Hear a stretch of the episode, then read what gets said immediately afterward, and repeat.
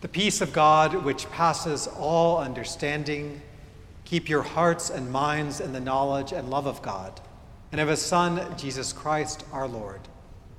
And the blessing of God Almighty, the Father, the Son, and the Holy Spirit be among you and remain with you always. Amen. Amen.